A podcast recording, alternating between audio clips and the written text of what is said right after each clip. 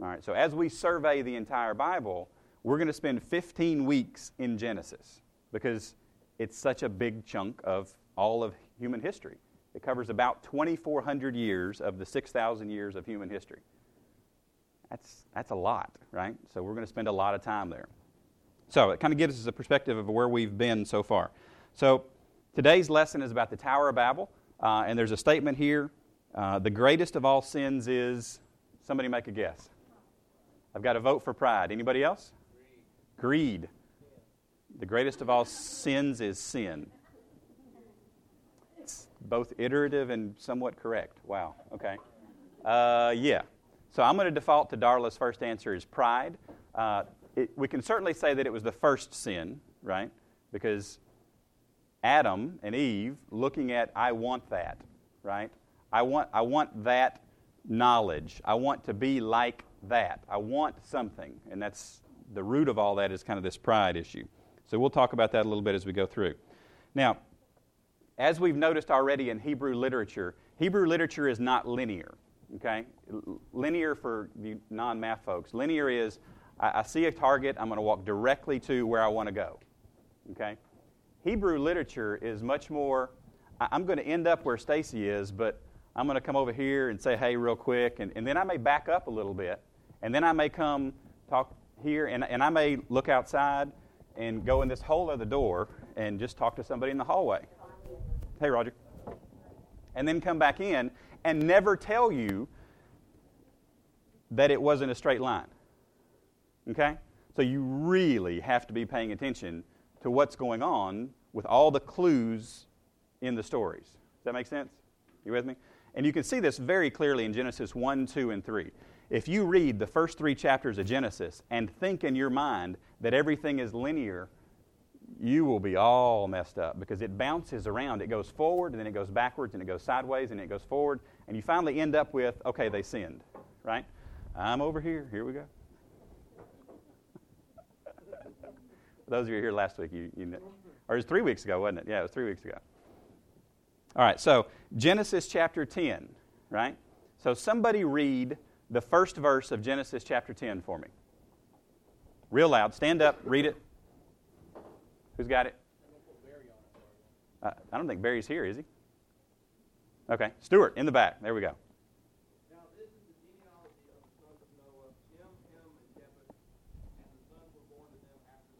All right, so Noah gets off the boat. God tells him to do several things. One of those things is to what? Have babies, right? And have your babies have babies. And have lots of babies and go and fill the earth. This was God's original command to Adam in the garden, right? Fill the earth. Okay? We're going to fill the earth. God's all about filling things up.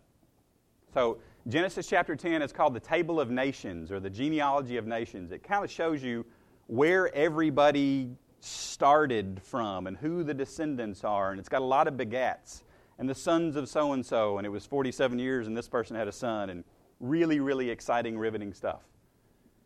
If you're into genealogies. Okay? So today's class is not a genealogy, but in verse 25, Stuart, can you read verse 25? I think it's verse 25. Yeah, I know. There's one really important name in verse 25 that gives us a clue as to what happens in chapter 11.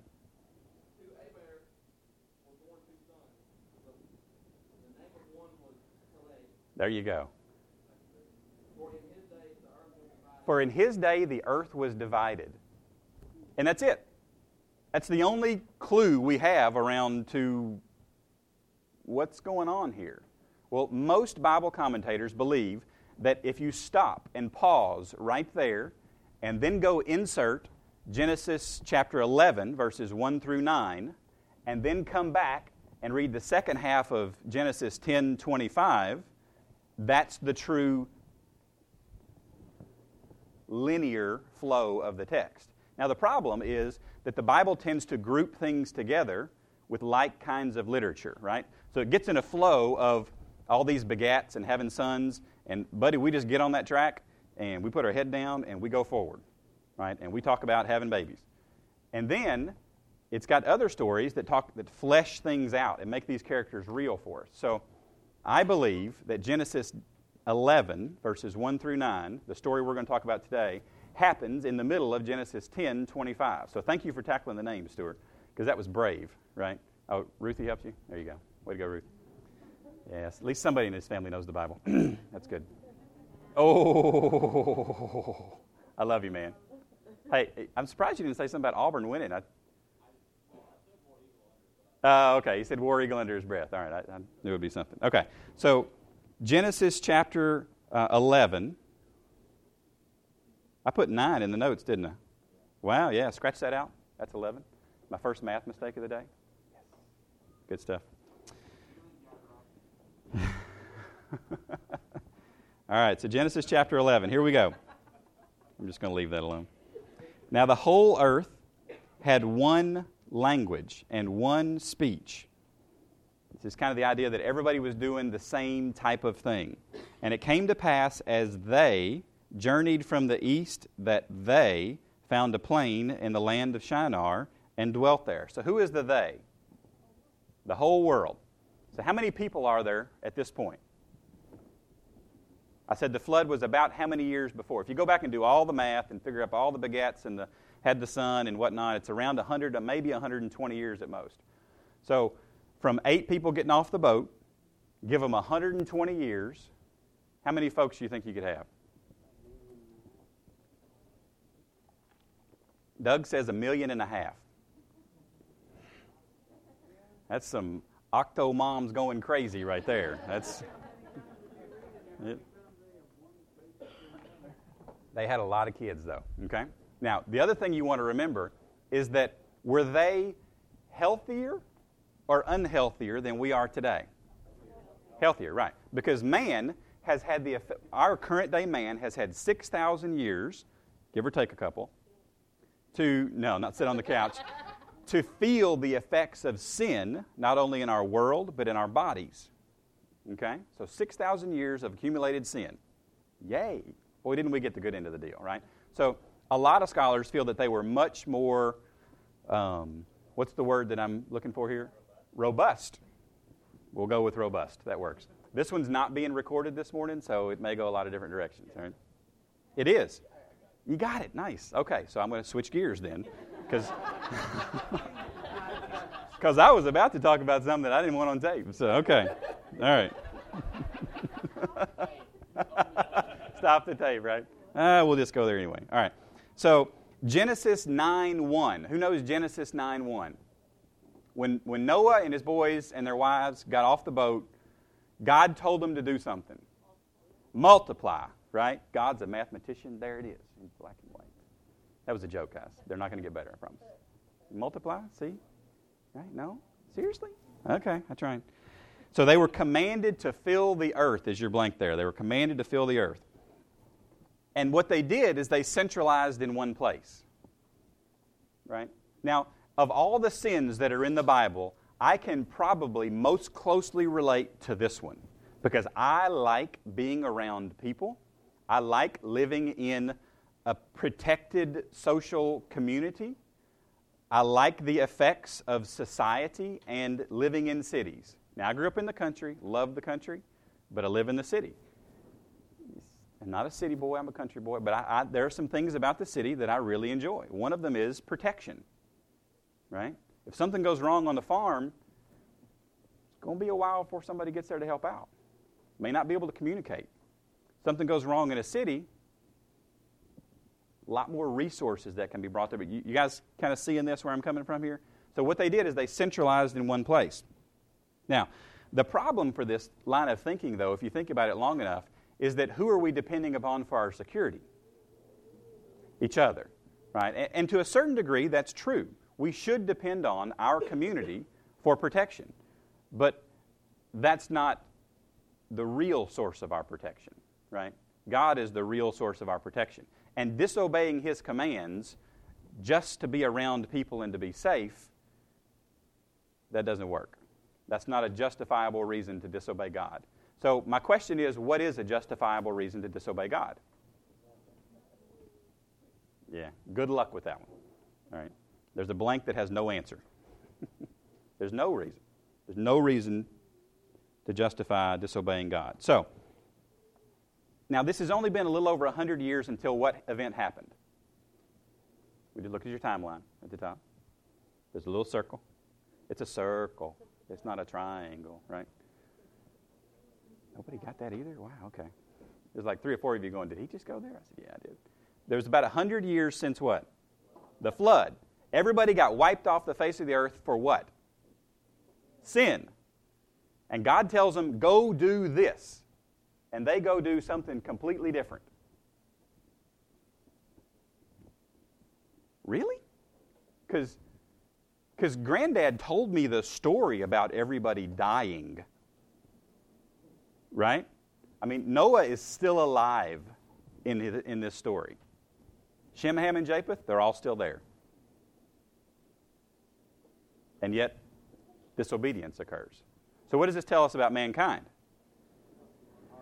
We're hard headed and we're slow learners. Yeah, and we don't get it. And we see this cycle, and you'll see this as we go through the Bible, go through especially the Old Testament, the cycle of obedience and disobedience, and obedience and disobedience, and obedience and disobedience. And you begin to think, well, they're just bipolar. No, they're just like us. That's kind of what it is. They're bipolar, right? Yeah. We like to sin and we don't like to sin. We like to sin, you know, we just go back and forth. Can anybody relate to this? Nobody can relate to this? I got six honest people. That's awesome. All right. Your wife can. Careful now. All right, so verse 3 Then they said to one another, Come, let us make bricks and bake them thoroughly. They had brick for stone and they had asphalt for mortar. So they're going to they're getting ready to build something at this point. Now, where are they at physically, geographically? Where are they at? In Shinar. Ooh. And that means what? Not much to me. Where are they at physically, geographically? No, no, not, not um, let's say topographically then. They're in a, a valley, a plain, right? A, low spot. So if you're going to build a tower and you wanted to reach, we're going to get to that in just a second. If you wanted to build a tower and reach to heaven, where would you want to start? Yeah. Uh, I, I would not start in the plains. And where they were, this shows how committed they were to pulling this off. They didn't even have the proper building materials. They didn't have stone. Because if you're going to build a tower, I would prefer to use natural resources, right? Not what they did. They literally dug in where they were and made bricks. They made, they took the time to build the things that they were going to be disobedient with. Anybody relate to this? You ever had a time in your life where you, you like consciously set out, I'm going to go and do this, and I'm actually going to build the mechanism whereby I'm going to disobey? Yeah, I've been there. Right? We probably all have. And, and that's what they're doing. They're literally digging in. We are going to accomplish this. So this is pretty passionate. Now, now resolve, we look at somebody who is resolved to do something today and we go, that's pretty admirable, right? But if you're resolved to do the wrong thing, that's the wrong direction. So, verse 4 And they said, Come, let us build ourselves a city and a tower whose top is in the heavens. Let us make a name for oh, ourselves, right? And, and this, if, if you kind of have been wondering, are they doing the right thing? Are they not doing the right thing? This is a big red flag that, whoa, we're not doing the right thing, right? Let us build and make a name for ourselves, lest we be scattered abroad over the face of the whole earth. And, and what, what did God want to have happen? He wanted them to fill the whole earth. They want to make a name for themselves in defiance of God. That is literally what is happening right here. So, the real issue is that God was never considered or consulted. He had no part in their plans. And we still make plans like this, right? Because it seems logical. It seems like the right thing to do. Well, of course, all these things just fell into place, so I should do this. I don't have to ask God. Yeah, we do. So we see a great example of ignoring God from a planning perspective. So the next blank there is man is not to make a name for himself, but to make, make a name for God. Right. We're to make a name for God, reflecting that glory. Everything we do should reflect up so that God gets pleasure and glory. So, verse 5. Now, a lot of commentators think verse 5 is a bit of an inside joke. Okay? Think of it as an inside joke because all of mankind is united. They're going to build this city and this tower. And what does God say? God says, The Lord came down to see the city and the tower which the sons of men had built. He came down because it was so inconsequential he couldn't see it from heaven. you get it? it? They thought this was this colossal, mammoth thing, and God's putting everything in perspective, right? Yeah. Uh, this is the master and the maker of the universe, the one who breathed out the stars. The stars also, y'all remember that? The star, he made the stars also. It's like, yeah, okay. There's like a one with 26 zeros, and that's our current estimate of how many there are of them. And he's just letting everybody know, perspective wise, what's going on here. Verse 6 And the Lord said, Indeed, the people are one, and they all have one language. Now, do you think the people understood that they had one language at this point? I would say probably not. Because if you're not, if you've never experienced anything other than what you've experienced, it's hard to describe another alternative, right? It's kind of like, well, how do you describe what life is like for someone who is joined at the head with someone else? Right? Conjoined twins? You, guys have heard of those? Right? Well, how, how do they describe to someone who's not conjoined what life is like? I, I, I don't know, because that's their, that's their experience. So man wasn't even aware of an option that God had to intervene. There's one for you. Man wasn't even aware of an option that God had to intervene. That wasn't even in my notes. That's good. that was good. I'm glad we're recording this. That's, a good, that's going to go in here the next time we do this. Y'all don't know this, but I recycle everything. So, like 10 years from now, we're going to do this. I'll get all excited. We're going to go through the whole Bible, guys. I mean, like two years. Just go, yeah, we'll get there. So, verse 6 And the Lord said, Indeed, the people are one, and they all have one language, and this is what they begin to do. And now nothing that they propose to do will be withheld from them. And that's a curious sentence, isn't it? You're kind of like, does God really think that they can do anything? So let's just logic this out for just a second, because God gave us brains, so let's step through this. Could man build a tower that reaches to the heavens? How many say yes? How many say no? We got a lot of no's. Okay, I would wholeheartedly and completely agree.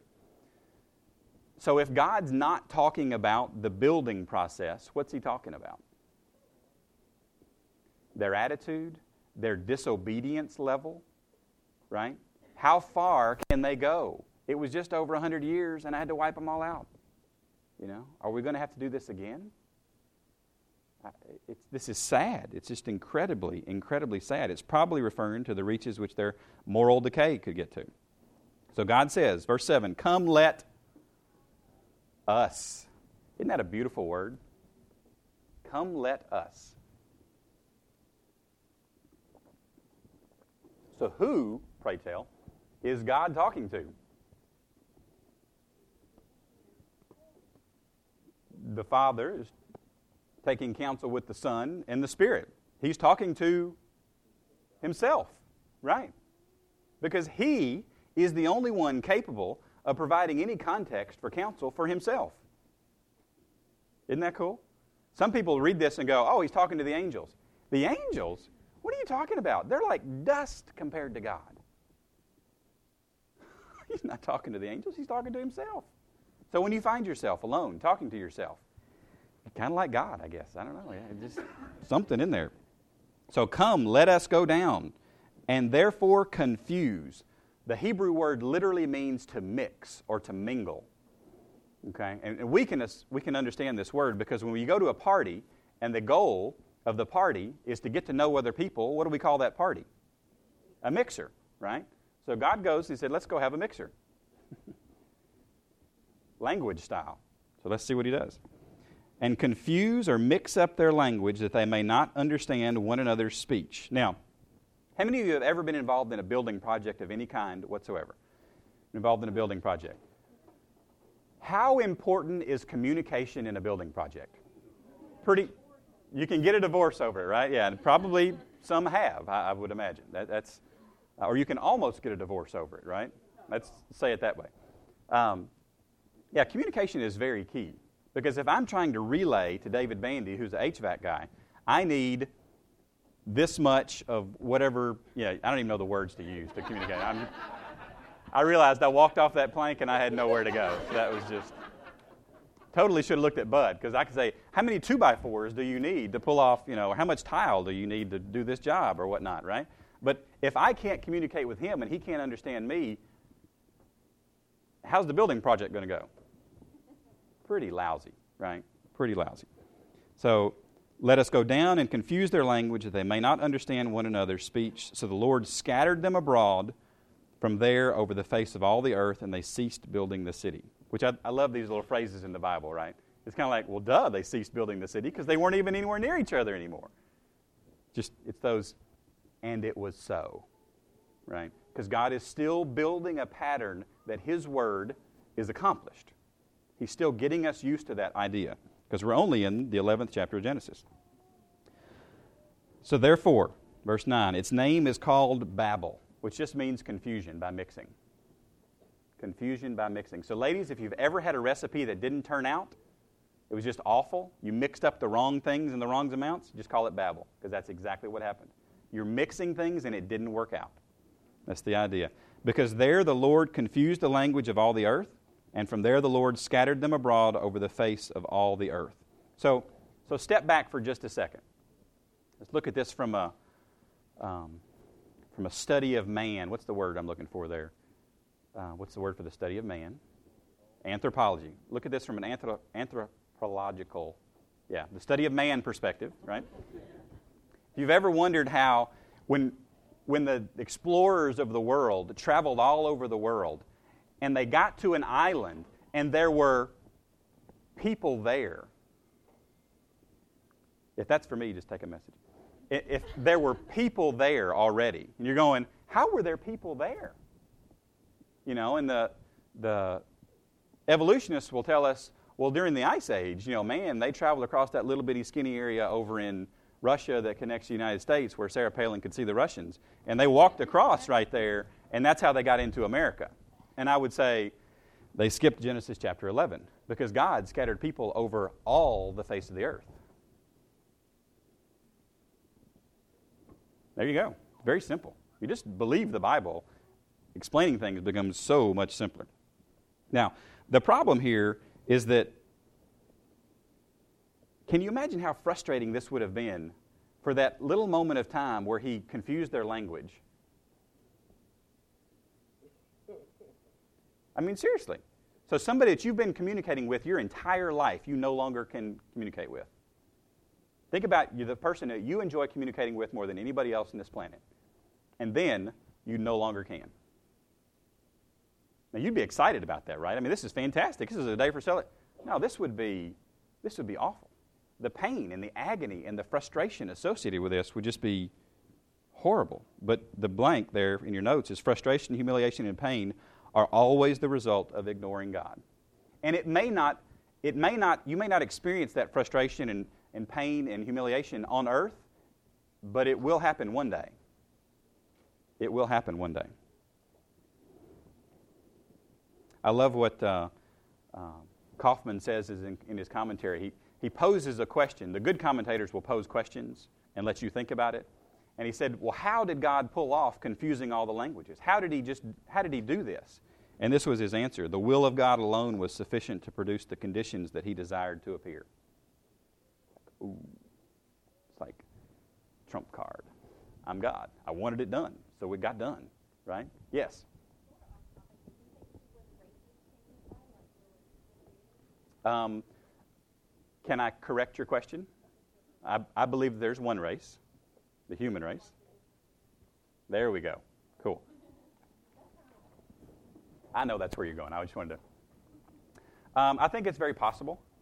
Um, I think it's possible. You know, God mixed up their languages. It doesn't say that He changed anything about them. He might have. Um, I, right, yeah, yeah. So Noah had all the genes necessary for everybody in this room and everybody in the rest of the planet, right, from a genetic perspective. So Check that box. So a lot of people say, well, he had three sons. Well, that, that divides up very neatly between the three different general ethnicities on the planet. Maybe. I don't know. I think there's a lot of things God could have done. He may have had just so much variety in Noah that every baby looked different. I don't know. Noah had all the genes, right? What says, you know, maybe Mrs. Noah had all the genes. I don't know. We don't know her name. But gee whiz, she had some kids, right? I mean, I, I really don't know. The text doesn't say. So, eh, no. No, I don't. Um, no.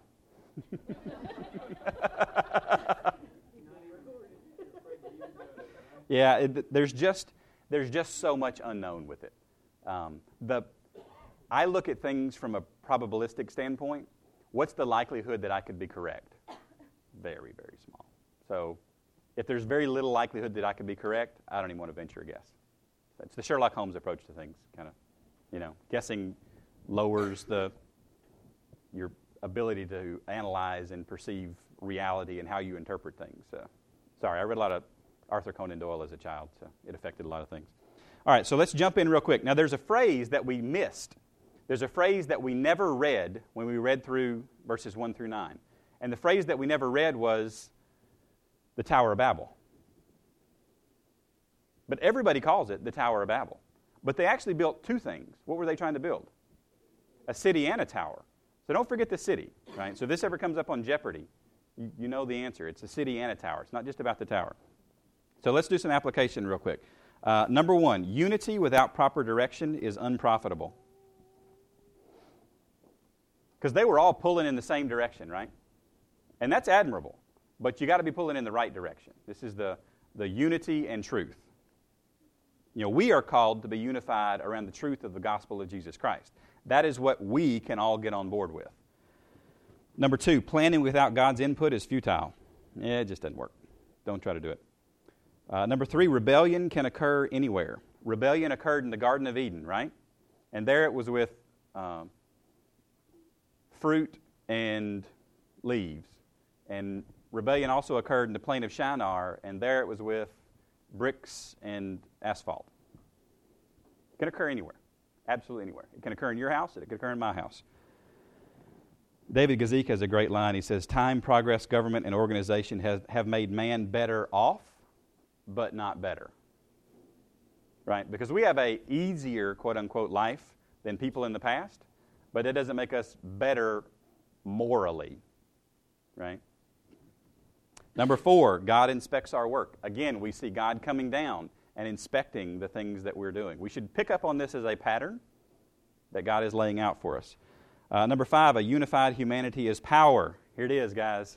But with great power comes great responsibility. Yeah, sorry, I had to put a Spider-Man. I watched Spider-Man this week, so it's the movies I watch impact the, the blanks that you fill out. I don't know if you figured this out yet or not, but and then number six, God intervenes because that's what God does. Praise the Lord. He intervenes. He does not leave us where we are. God could have left them in their sinful state. He, he could have. But it was, it was merciful. It was merciful to confound their languages and to spread them across the earth. Some people go, God kicked Adam and Eve out of the garden, and that was mean. No, it wasn't mean. It was a beautiful display of the mercy of God because if He had let them eat of the second tree in the garden, so that they would have lived forever. They would have lived forever in a sinful state. Can you imagine? Living forever in a sinful state. Oh my goodness. God is, His mercy is shown even in His punishment. Which, as a father, I don't have a clue how to do that. I don't have a clue. Uh, my, my wrath is shown in my punishment. My anger is shown in my, His mercy is shown in His punishment. It's a beautiful God that we serve. So, personalization, what can I do with that? Number one, turn your back on pride and turn in humility to God. That's kind of the big point of this lesson. And number two, get unified around the things that please God. You know, Genesis chapter 11, and I'll be done in one minute. In Genesis chapter 11, God confuses the languages. And in Acts chapter 2, you know what he does? He brings them back together. You watch in the Old Testament how many things God quote unquote breaks. And then you watch in the New Testament how many he puts back together. This beautiful, beautiful picture that you don't get unless you study the whole Scripture. So, Acts 2, he puts things back together. EMHE. Extreme Makeover, Home Edition. How many of you know it is coming to Chattanooga? It is coming to Chattanooga. How many of you know that the lead builder for this project is in our church? Oh, yeah, that's pretty cool. His name is Craig Smith. Write that down. Because our church's part in this is twofold. One, I want you to go to this website and sign up and volunteer and give and all that stuff. This is going to be a fantastic project. But the, what, our, what our church is doing is extreme prayer partnership. We're going to be praying for this project all day long, the entire week. We'll have sign up spots to fill in. I want to pray at 2 o'clock in the morning. You know why? Because we got workers that are working that don't need to get injured. We got people that are going to be coming in from all across the country that need to have the good news lived out as well as proclaimed to them. And we want a good testimony. There's a large number of people from this church that are going to be working on the build team itself. The folks who are actually doing the work. I need your prayers. Craig's got me inventorying building materials. I don't know nothing about building materials, but I can inventory the heck out of anything. Okay? So y'all pray for wisdom for me that I know the difference between a just pick two things. You know, I got nothing. Right. Yeah. Two by four and a two by six. I got that because I can measure it. Okay. So extreme prayer partnership. Last thing, and we're done. So this concludes our first of our 20 five week series. All right, so the first one's done. We're going to bounce back between the Old Testament and the New Testament. We're going to alternate every five weeks, that's your blank, between the Old Testament and the New Testament. Next week, we start five weeks on the early life of Jesus from his before his birth. This will make more sense next week. It's hard to, how do you say that? I don't know. From before his birth to his, the beginning of his ministry. And then when we come back, we're going to look at Abraham, Isaac, and nobody's ever met Dwayne Alsbury? Jacob. Come on. Abraham, Isaac, and Jacob. All right. Now, one challenge before we break up and do prayer requests. This last blank, there you're doing it. Stop, stop, stop. Lori, what am I about to talk about? The no movement movement. We're going to start a no movement movement in our church. When the last blank is filled in on your bulletin, shut up and sit still. because the preacher is about to share the good news of the gospel of Jesus Christ, and the pagan sitting next to you may need it. You may need it. Right? Shut up and be still. The no movement movement started by Lori Drake, and we're going to we're going to do it. Okay? So let's break up in groups and uh, pray for a couple minutes. We want the chairs stacked up in groups of seven against this wall, and that last group of three tables needs to be broken down before you guys go. Thanks for coming. We'll see you next week.